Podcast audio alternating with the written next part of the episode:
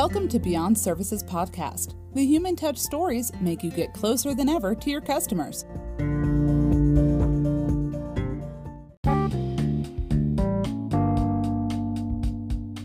ในเอพิโซดที่ 11 นะคะ แป้งจะนำทุกท่านเอ่อมาแชร์ไอเดียในเรื่องของธุรกิจ หลัง New Normal นะคะ จริงๆ วันนี้ป้งอยากจะมาแบ่งปันชวนคุยแล้วกัน เรื่องที่สิ่งที่เรารู้สึกว่ายอดขายในธุรกิจส่วนใหญ่เนี่ยก็ตกหรือว่าทรงๆนะแต่ว่าจะมีธุรกิจบางประเภทอะที่ยอดขายขึ้นช่วงล็อกดาวน์เราก็เลยแบ่งประเด็นในการแบ่งปันไอเดียวันนี้ค่ะออกเป็น 4 เรื่อง ได้แก่เรื่องของอะไรขายดี รื่องที่ 2 คือ แล้วไอ้ของที่ขายดีเนี่ยมันเกิดมาจากทักษะอะไรของคนไทยที่มันพัฒนามากขึ้น อันดับที่ 3 เป็นเรื่องของแนวโน้มธุรกิจอะไรล่ะที่คนหันมาทำเยอะมาก แล้วก็ถ้าเป็นไปได้ในแบบวางแผนระยะยาวเลยนะ ทักษะแรงงานอะไรที่นักธุรกิจมองหาในอนาคต เรามาเริ่มเรื่องที่ 1 ก่อน ในช่วงนี้ค่ะแป้งรวบรวมสถิติจาก SCB ประชาชาติกรุงเทพธุรกิจดูนะคะ แล้วค้นพบว่าของที่ขายดีขึ้นในยุคโควิดเนี่ยค่ะอันดับแรกเนี่ยคือบะหมี่กึ่งสำเร็จรูปเขาบอกว่าประชาชนลดการเดินทางแล้วก็อยู่บ้านมากขึ้นทำให้มีความต้องการอาหารแห้งอาหารสำเร็จรูปบะหมี่กึ่งสำเร็จรูปก็เลยเป็นอีกหนึ่งทางเลือกที่ตอบโจทย์ไลฟ์สไตล์แล้วกันนะคะ เพราะว่าใช้เวลาปรุงไม่นาน แล้วก็ราคาไม่แพงหาซื้อง่าย มีอายุการเก็บนาน อันนี้ไปอันที่ 1 อันดับที่ 2 น่าจะตรงตามที่ทุกท่านคิดเอาไว้แน่ๆแหละ นั่นก็คือหม้อทอดไร้น้ำมันนะคะ อุปกรณ์ที่ไม่เคยคิดว่าจะมีมาก่อน ก็ก็เกิดอุปทานหมู่แล้วกันนะคะ คือเห็นแบบเกิดเป็นสมาคมหม้อทอดไร้น้ำมันเลยแป้งอยู่ในนั้นนะคือรู้สึกว่า ไอเดียบันเจิดหลายอย่างจากจากในกลุ่มนั้นก็แล้วกันนะคะ อุปกรณ์เนี่ยค่ะคือมันเกี่ยวเนื่องกับไลฟ์สไตล์เลย เพราะว่าเทรนด์ในปัจจุบันเนี่ยคนดูแลแล้วก็ใส่ใจสุขภาพมากขึ้น คนรู้สึกว่าเมื่อก่อนในการที่ได้อยู่ออฟฟิศยังได้เดินไปเดินมา แต่พออยู่ที่บ้านตื่นเช้ามาก็อยู่หน้าคอม แปลว่าสิ่งที่คนกังวลมากๆ คือน้ำหนักแล้วก็เรื่องสุขภาพ เพราะฉะนั้นพฤติกรรมผู้บริโภคที่เปลี่ยนไปคนใส่ใจสุขภาพมากขึ้น หม้อทอดไร้น้ำมันจึงเป็นเทรนด์แล้วอนาคตนะคะธุรกิจหรือว่ากัจเจตหรือว่าเทคโนโลยีอะไรที่เกี่ยวข้องกับสุขภาพ จะตอบโจทย์ความต้องการของคนในเจเนอเรชันต่อๆไปมาก เช่นอันนี้เลยนะ เป็นอีกหนึ่งสิ่งที่ขายดี ต้นไม้ฟอกอากาศ ท่านอาจจะไม่เคยได้ยินลองเสิร์ชดู เป็นต้นไม้มินิมอลค่ะ แบบเล็กๆอ่าเขาเรียกว่าเป็นแบบphilodendron มันเหมือนเอาไว้ตกแต่งก็ได้ แล้วก็เป็นจริงๆก็เป็นที่มาของดาราท่านหนึ่งนะคะ คุณยาย่าก็เป็นกระแสที่แบบปลูกต้นไม้ไงคุณยาย่าปลูกต้นไม้อะไรก็จะเอาลงอินสตาแกรม ก็จะทำให้เกิดต้นไม้ marketing ขึ้นมาก็คือ คุณยาย่าหยิบจับอะไรขึ้นมาเนี่ยของก็แพงขึ้นมา 2-3 เท่านะคะ ก็มีลักษณะของการปลูกต้นไม้มากขึ้น และการติ้งเอิร์ธมากขึ้นนะคะ ของที่ขายดีอีกอันดับหนึ่งที่ทุกท่านแป้งเจอมี case study ที่ consult เนี่ยลูกค้าของแป้งขายอุปกรณ์คอมพิวเตอร์ ค้นพบว่าอุปกรณ์คอมพิวเตอร์ในยุคโควิดเนี่ยค่ะยอดขายดีขึ้น 2-3 เท่าตัว เพราะว่าผู้คนเป็นมากต้องใช้เวลาอยู่ที่บ้านทำให้บ้านกลายเป็นสถานที่ทำงาน work from home หรือ study from home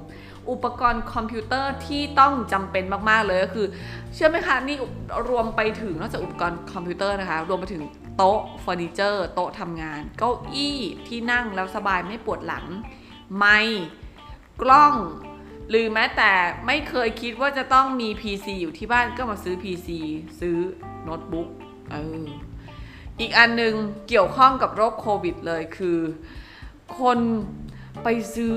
ยาฟ้าทลายโจร คือยาฟ้าทลายโจรมีฤทธิ์ในการป้องกันไวรัสเนาะที่เกิดจากการติดเชื้อทางเดินหายใจ ก็คือเป็นยาสมุนไพรไทยนั่นแหละ แต่ว่าการที่คนให้ความสนใจก็คือคนไม่อยากไปหาหมอค่ะ การเจ็บป่วยเล็กๆ น้อยๆ เช่นเออรู้สึกเจ็บคอ ไอจามธรรมดาโดยที่ไม่ได้มีความเสี่ยงใด ๆ เนี่ย คนไม่ไปหาหมอนะคคนซื้อสมุนไพรซื้อยาอมอะไรทานกันเอง ก็เลยเป็นทิศทางของการกักตุนเลยแหละ ต้องเรียกอย่างนี้ มีช่วงหนึ่งคนกักตุนฟ้าทลายโจร กักตุนยาอมแก้ไอ เพราะว่าคนไม่อยากไปหาหมออ่าอันนี้เรื่องที่หนึ่งจบแล้ว ก็คือของอะไรที่ขายดีนะคะมาสู่เรื่องที่สองทักษะอะไรที่คนไทยพัฒนามากที่สุดช่วงโควิดตอนนี้ตอนนี้เนี่ยมันกลายเป็นทักษะติดตัวไปแล้วนะคะ ทุกท่านน่าจะเห็นได้ชัดเนอะคือพอแบบเริ่มคลายล็อกดาวน์แล้วอะ สิ่งที่เห็นได้ชัดก็คือทักษะด้านออนไลน์ มันเกิดจาก new normal อะค่ะ คือทุกธุรกิจก็พร้อมที่จะเล่นสปีดเพื่อจะปรับตัวเนอะถ้าเราไม่ต่างเราก็ตายไป มันทำให้เราเห็นว่าเฮ้ยสุดท้ายอะเราก็อยู่กับโลกออนไลน์ได้จริง ๆ คือมีการประชุมออนไลน์ทั้งที่เมื่อก่อนเนี้ยไม่เคยประชุมออนไลน์สำเร็จเลยถูกไหมคะอยู่ดีก็แบบปรับตัวออนไลน์ได้ หรือเมื่อก่อนนี้บรรดาผู้บริหารจะต้องนั่งเครื่องบินเนะจากกรุงเทพไปฮ่องกงประชุมที่ headquarter อะไรอย่างเงี้ยค่ะ กลับกลายเป็นว่าตอนนี้เที่ยวบินที่เป็น business route business trip ไปไม่ได้แล้ว ก็เกิดการประชุมออนไลน์กันมากขึ้นทำให้ยอดของการดาวน์โหลดแอปพลิเคชันออนไลน์ รวมถึงกลุ่มสตาร์ทอัพที่เกี่ยวข้องกับออนไลน์เทคโนโลยี communication ต่างๆ เนี่ยค่ะ growth อีกอย่างนึงนะคะ คนพบว่าคนไทยดู YouTube มากขึ้นเพื่อเรียนออนไลน์เรื่องต่างๆที่มากเป็นระดับหนึ่งนะคะ คือการทำอาหาร มันเหมือนเป็น survival skill เลยนะทักษะการอยู่รอดก็คือ จะทำอาหารอะไรได้ด้วยตัวเองบ้างเอาแบบไม่ต้องยากนะอะไรเงี้ยค่ะ ก็คือคนก็เสิร์ช YouTube แหละ คนก็ search ดู how to ต่างๆนำมาซึ่งทักษะทักษะที่คนพัฒนามากที่สุดก็คือทักษะการเอาตัวรอด ในวิกฤตเนี่ยค่ะคนตกงานมากขึ้นเนอะมีการลดเงินเดือน คนไทยก็ต้องหาอาชีพเสริม มีขายเบเกอรี่ขายของออนไลน์ ช่วงพักงานหรือบางบางอาชีพต้องหยุดกระทันหัน เช่นอาชีพ service ต่างๆเนี่ยค่ะ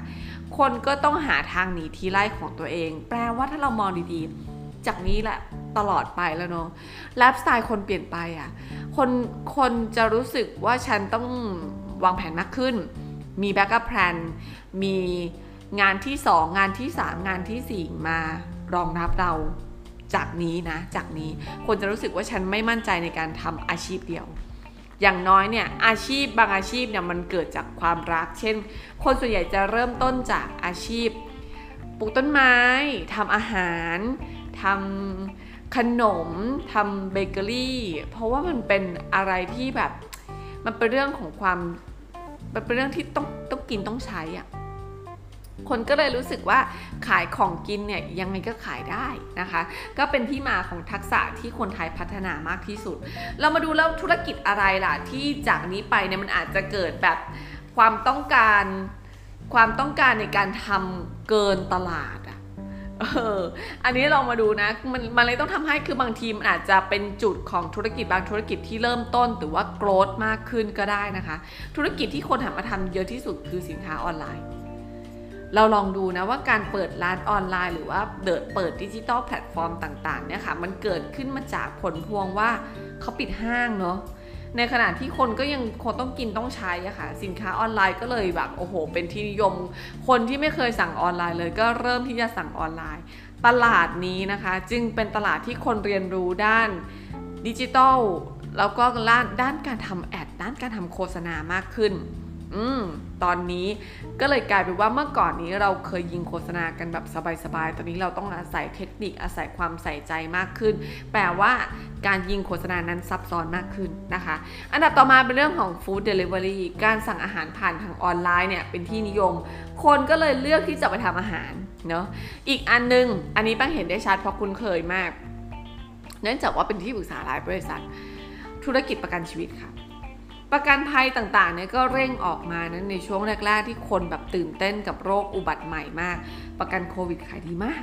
ถูกไหมคะประกันโควิดประกันสุขภาพนี่เบียดกันเลยอะแต่ว่าที่ประเด็นที่ขายดีสุดๆ ก็คือประกันโควิดอะจ่ายเบี้ยแค่หลักร้อยคุ้มครองหลักแสนเนี้ยค่ะ คือคนก็รู้สึกว่าอย่างที่ออฟฟิศแบงค์ทำให้น้องๆ ทุกคนเลยนะคะ มันก็เลยกลายเป็นว่าโหยมันโกรธมากในช่วงไตรมาสที่ผ่านมา เพราะมีสองส่วนที่คนกังวล คนกลัวเจ็บแล้วคนก็กลัวจน อืมก็เลยเป็นที่มาของธุรกิจประกันชีวิตที่โกรธในช่วงนี้นะคะอะนี่ยังไม่รวมไปถึงแบบธุรกิจดิจิทัลธุรกิจที่ต้องอาศัยคอนเทนต์ในการนำการขาย ธุรกิจรายการสารคดีมีสื่อมียูทูบเบอร์เกิดขึ้นมากมาย ส่วนหนึ่งก็คือเพื่อลดความเครียดของคนนั่นเองที่แบบไม่รู้จะไปไหนไม่รู้จะทำอะไรอะค่ะมีการทำ educational เป็น education marketing เยอะมาก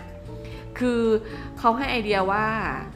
ยิ่งเราให้ข้อมูลผ่านทางโลกออนไลน์มากขึ้นเท่าไหร่เนี่ยเราก็ยิ่งมีตัวตนบนโลกออนไลน์ชัดขึ้นมากเท่านั้น คนที่โดนแบบโซเชียลดิส a ทนซิ่งเนาะช่วงนั้นน่ะเราก็ไม่รู้ทำอะไรอะ่ะก็อยู่กับคอมอยู่กับหน้ากล้องก็ก็ทำได้อะ ก็อยู่ดีไม่เคยคิดว่าตัวเองจะต้องพูดหน้ากล้องคนเดียวได้ก็พูดได้เฉยเลยนะคะ เพราะฉะนั้นอันนี้มันมันเลยกลายเป็นทิศทางว่าเป็นธุรกิจที่คนเริ่มต้นทำกันเยอะ อีกอันนึงนะแป้งเห็นเพราะว่าตัวแป้งเองก็ใช้บริการ ธุรกิจเกี่ยวข้องกับการทำความสะอาดนะคะธุรกิจที่ต้องการไฮจีนิกต้องการความสะอาด เช่นการพ่นฆ่าเชื้อทำความสะอาดเครื่องปรับอากาศ ธุรกิจที่ทำความสะอาดบริเวณบ้าน แล้วก็ แม่บ้านที่เข้ามาดูแลเรื่องของการพ่นแอลกอฮอล์พ่นฆ่าเชื้อทำให้ผลพวงจากธุรกิจนี้ที่มีคนต้องการมากขึ้นนะคะ เกิดแอปพลิเคชันแม่บ้านเกิดขึ้นเยอะมากนะคะลำดับสุดท้ายที่คิดว่าทุกคนก็น่าจะเห็นมากขึ้นก็คือเกิดอาจารย์ออนไลน์มากขึ้น มีการรับสอนออนไลน์มากขึ้น ทั้ง entrance เขาเรียกอะไรนะ admission สิ admission นะคะแล้วก็การสอบเข้าเทคนิคต่างๆเนี่ยเริ่มมีคนมาแชร์มากขึ้น เทคนิคต่างๆ ที่โกรธเช่นเทคนิคที่เป็นกระบวนการนำไปสู่การสร้างอาชีพใหม่ค่ะก็เป็นที่ต้องการมากขึ้นเนาะและจากนี้ไปแป้งรู้สึกว่าพฤติกรรมคนเปลี่ยนไป แปลว่าคนเห็นแล้วว่าออนไลน์เนี่ยมีประโยชน์ และเขาจะไม่เมื่อเขาเปลี่ยนไปแล้วเนี่ยเขาก็จะ ตอนนี้ติดนิสัยไปแล้วว่าเอะอะเสิร์ช Google เอะอะหาข้อความหาบทความหาวิธีการต่างๆ ใน YouTube อะค่ะ ก็เลยทำให้ธุรกิจนี้เป็นธุรกิจที่น่าสนใจและเติบโต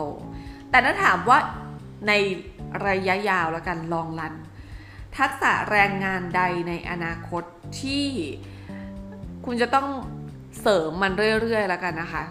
เพราะไม่งั้นเนี่ยถ้าคนเข้ามาในตลาดเรามากขึ้นมันก็จะตันไงคือแบบ รถมันก็จะติดมากขึ้นเรื่อยๆนะทักษะที่ 1 เป็นเรื่องของความคิดสร้างสรรค์ creativity ถ้าคุณขายสินค้าแบบเดียวกันทุกอย่างเลยวิธีการที่ต้องนำความคิดสร้างสรรค์เข้าไปใส่คือกระบวนการนำเสนอนะซึ่งกระบวนการนำเสนอเนี่ยมันก็เป็นเรื่องของ soft skill แหละเป็นทักษะมนุษย์ เราค้นพบว่าในปัจจุบันเนี่ยค่ะคนที่ขายสินค้าเก่งคือคนที่สื่อสารได้ดีเนาะก็ไปก็อยากทุกท่านลองไปดูว่า creativity thinking เนี่ย เป็นกุญแจสำคัญ ไม่ใช่แค่ตัวผู้ประกอบการนะ แต่ว่าน้องๆทุกคนในออฟฟิศน่ะก็ต้องก็ต้องเห็นความสำคัญต้องฝึกอบรมแล้วก็ใส่ mindset ตรงนี้เข้าไปเยอะๆนะคะ ทักษะด้านเทคโนโลยี การควบคุมหุ่นยนต์ ปัญญาประดิษฐ์ Big Data Cloud Technology ต่างๆนะคะกำลังจะเป็นที่นิยม ข้อ 3 ทักษะด้านการปรับตัว ในทุกๆสถานการณ์ มนุษย์ปรับตัวเก่งเนาะเราเห็นอยู่ว่ามีความยืดหยุ่นสูงด้วย เช่นการทำงานในยุค New Normal ค่ะ บทจะไม่เป็นไม่เป็นดิจิตอลไม่เคยทำมาก่อนเลยไลฟ์ไม่เคยได้มาก่อนเลย อยู่ดีๆ บทที่ต้องทำก็คือต้องทำแหละเห็นไหมคะ แล้วสังเกตดูนะคะว่าสิ่งที่ทุกคนเริ่มมีแบบที่เราไม่ทันจะตั้งตัวด้วยซ้ำอะคือเราเริ่มมีความเป็นตัวของตัวเองสูงมาก คิด วิเคราะห์ แล้วก็ประสานเชื่อมต่อ ภายใต้ทรัพยากรที่มีอยู่ในบ้านเราจำกัด ถ้าสังเกตดูนะคะว่าบางคนแบบเออไม่เคยใช้ไมโครโฟนมาก่อนทำไงดีที่บ้านมีแต่ที่บ้านมีแต่ headphone แล้วก็ต้องเอา headphone มาพันกับไม้ ให้มันแบบต่อๆกันได้ยาวขึ้นอะไรเงี้ยคือทุกคนก็เริ่มพยายามหา อะไรที่เราแบบได้ใช้แล้วกัน แล้วก็ภายใต้สิ่งของที่เรามีนะเวลานี้ โดยที่ทำไงก็ได้ช่วยเพื่อช่วยให้การประหยัดต้นทุนสูงขึ้นอันนี้แป้งเห็นมีเยอะมากนะคะบางคนก็ไปทำแบบ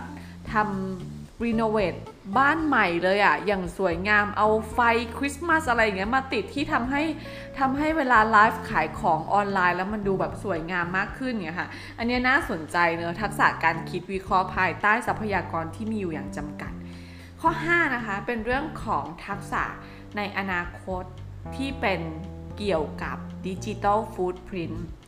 คือการเข้าใจและตระหนักในการบันทึกอะไรบางอย่างไว้ในดิจิทัล จะนำมาซึ่งกระบวนการดิจิทัล Privacy และดิจิทัล Security ถ้าสังเกตบรรดานักการตลาดทุกคนจะพูดว่า พิมพ์ทุกอย่างในออนไลน์เท่าที่จำเป็น อย่าบ่นทุกอย่างบนโลกออนไลน์ เพราะมันถูกบันทึกไว้หมด อันเนี้ยเราต้องเราต้องใส่ใจมากๆนะคะ เพราะว่าต่อไปสิ่งที่มันจะกลายเป็นเรื่องปกติแล้วอะ่ะก็คือโซเชียลบูลลี่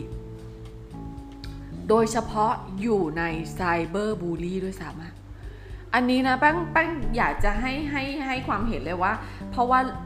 ลูกๆเราอะค่ะ สิ่งที่เขากำลังจะเผชิญนะคะคือเอะอะพิมพ์เอะอะบน ทุกอย่างและทำทุกอย่างผ่านโซเชียลแล้วมันถูกบันทึกเอาไว้เนาะเราไม่รู้ว่าอีก 10 ปีจากนี้ถ้าเราจะกลับมาดูข้อความนี้อีก แล้วเราจะรู้สึกยังไงกับมันนะคะ เพราะฉะนั้นเป็นทักษะในอนาคตที่จะต้องสร้างทัศนคติที่ดีเกี่ยวกับการทำฟุตพิ้นต่างๆ ลงในออนไลน์นะคะอะอันนี้ก็พอที่จะเห็นเป็นไอเดียละกัน แต่อีกอันนึงนะที่เป็นทักษะใหม่ๆเลยอะคะ่ะก็คือเป็น Meta Skill เมทาสกิลเนี่ยเป็นทักษะใหม่ที่เกิดแล้วก็รองรับการเปลี่ยนแปลงในทักในลักษณะที่เป็น growth mindset คือเป็นการปรับปรุงเปลี่ยนแปลงเพื่อเติบโต กระตุ้นให้ทุกคนฝึกคิดฝึกเรียนรู้แก้ปัญหาและพัฒนาสิ่งที่ท้าทายต่างๆ ที่อาจจะเกิดขึ้น เราอาจจะเจอโควิดอีกระลอกหนึ่งระลอก 2 3 4 จนกว่าเราจะเจอวัคซีน เราอาจจะเจอโรคอุบัติใหม่ หรืออาจจะเจอภัยธรรมชาติอะไรต่างๆ เพราะฉะนั้นสิ่งที่สำคัญก็คือคุณพร้อมที่จะรับมือกับการเปลี่ยนแปลง แล้วคิดแบบสุดโต่งนะว่าถ้าเจอทักษะที่ถ้าเจอจะใช้ทักษะอย่างไร ถ้าเจอสถานการณ์ที่แย่ที่สุด หรือดีที่สุดเราจะปฏิบัติอย่างไรนะคะ ก็อันนี้เป็นสิ่งที่แป้งอยากจะฝากไว้นะคะ ขอบคุณข้อมูลต่างๆ จาก bbc.com scb นะคะ แล้วก็กรุงเทพธุรกิจประชาชาตินะคะ ที่ให้ข้อมูลแล้วก็แป้งนำมารวบรวมและนำเสนอเพื่อแบ่งปันไอเดียให้กับทุก ท่านนะคะ พบกับ Beyond Service Podcast แหล่งการเรียนรู้ที่จะทำให้ทุกท่านเข้าใจกลยุทธ์การตลาดที่ใช้หัวใจ